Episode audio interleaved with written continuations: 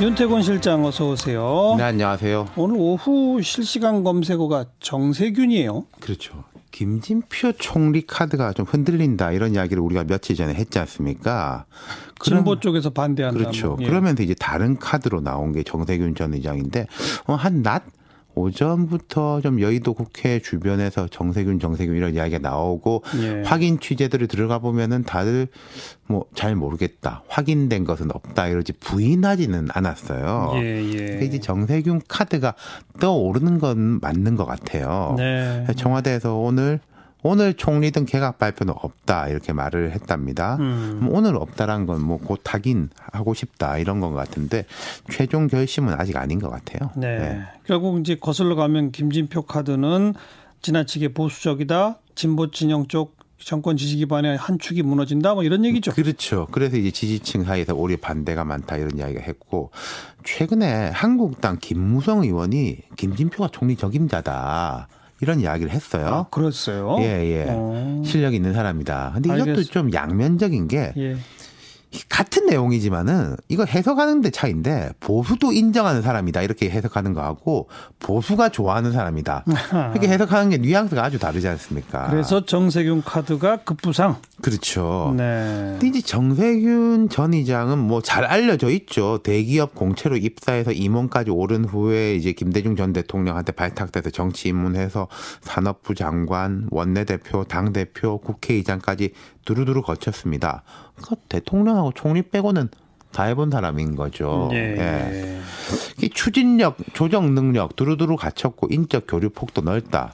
근데 이거 뒤집어 보면은 안정감은 있는데 음. 그럼 뭐 정세균 의- 전 의장에 대해서는 이제 김진표 어, 의원처럼 뭐 보수적이다 이런 비난은 덜한데 그렇다고 뭐 딱히 개혁적인지 그리고 또 경제 이미지가 김진표보다 더 강한 건 아니다 정세균이 그런 거죠. 약점은 작은데 장점도 작다 네. 이렇게 정리할 수 있을 거예요. 어쨌든 경제 그리고 안정 이 두 코드가 둘 다에게 일단 뭐 관통하는 그죠? 코드가 두 가지입니다. 이게 예. 갑자기 제3의 카드가 나올 수도 있겠지만은 이 두 코드인 것이 자 일단 총무회를 통과해야 된다는 대전제 음. 그리고 총리는 국회에서 인준투표까지 하잖아요. 예, 예. 장관이야 뭐 청문회 청문 보고서 채택 안 해도 임명하지만은 그리고 지금 이제 경제 이미지가 필요하다.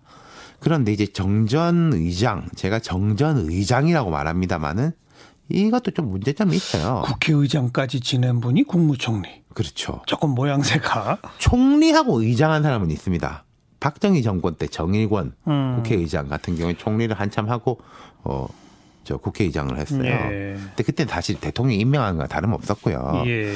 국회의장은 국가 서열 2위입니다. 쉽게 2위죠. 말해서. 예. 대통령 바로 밑이죠. 예. 근데 총리는 대통령, 의장, 대법원장, 헌재소장 이어서 서열 5위, 행정부 2인자니까 좀 어색하죠. 네. 그리고 또 하나.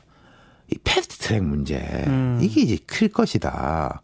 사실 어제 예산안이 뭐 강행 처리라고 말하는지 표결 처리라고 말할지 몰라도 어쨌든 자유한국당을 배제시킨 사이에 가결된 거지 않습니까? 그렇죠.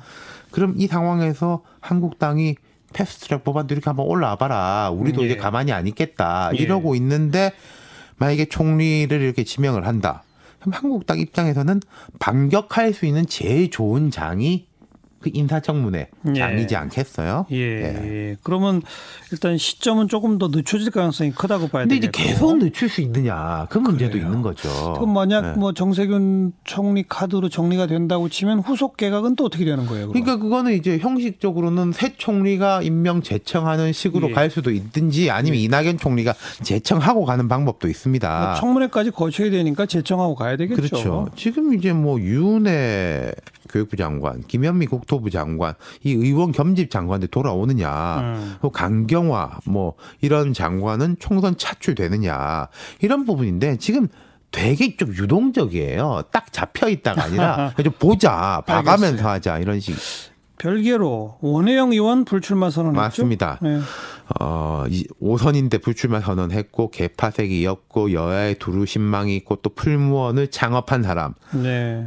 여러 가지 장점이 많은 사람이에요. 예. 그러니까 원혜영 의원도 어떤 자리가 됐던지 간에 쓰임이 있을 거다. 음. 그렇게 꼽히는 사람인 거죠. 네. 예. 장관 카드 최소한. 그래서 최소 장관급 그렇죠. 이상인 음. 거죠. 예. 여기까지 수고하셨어요. 감사합니다. 윤태권 실장이었어요.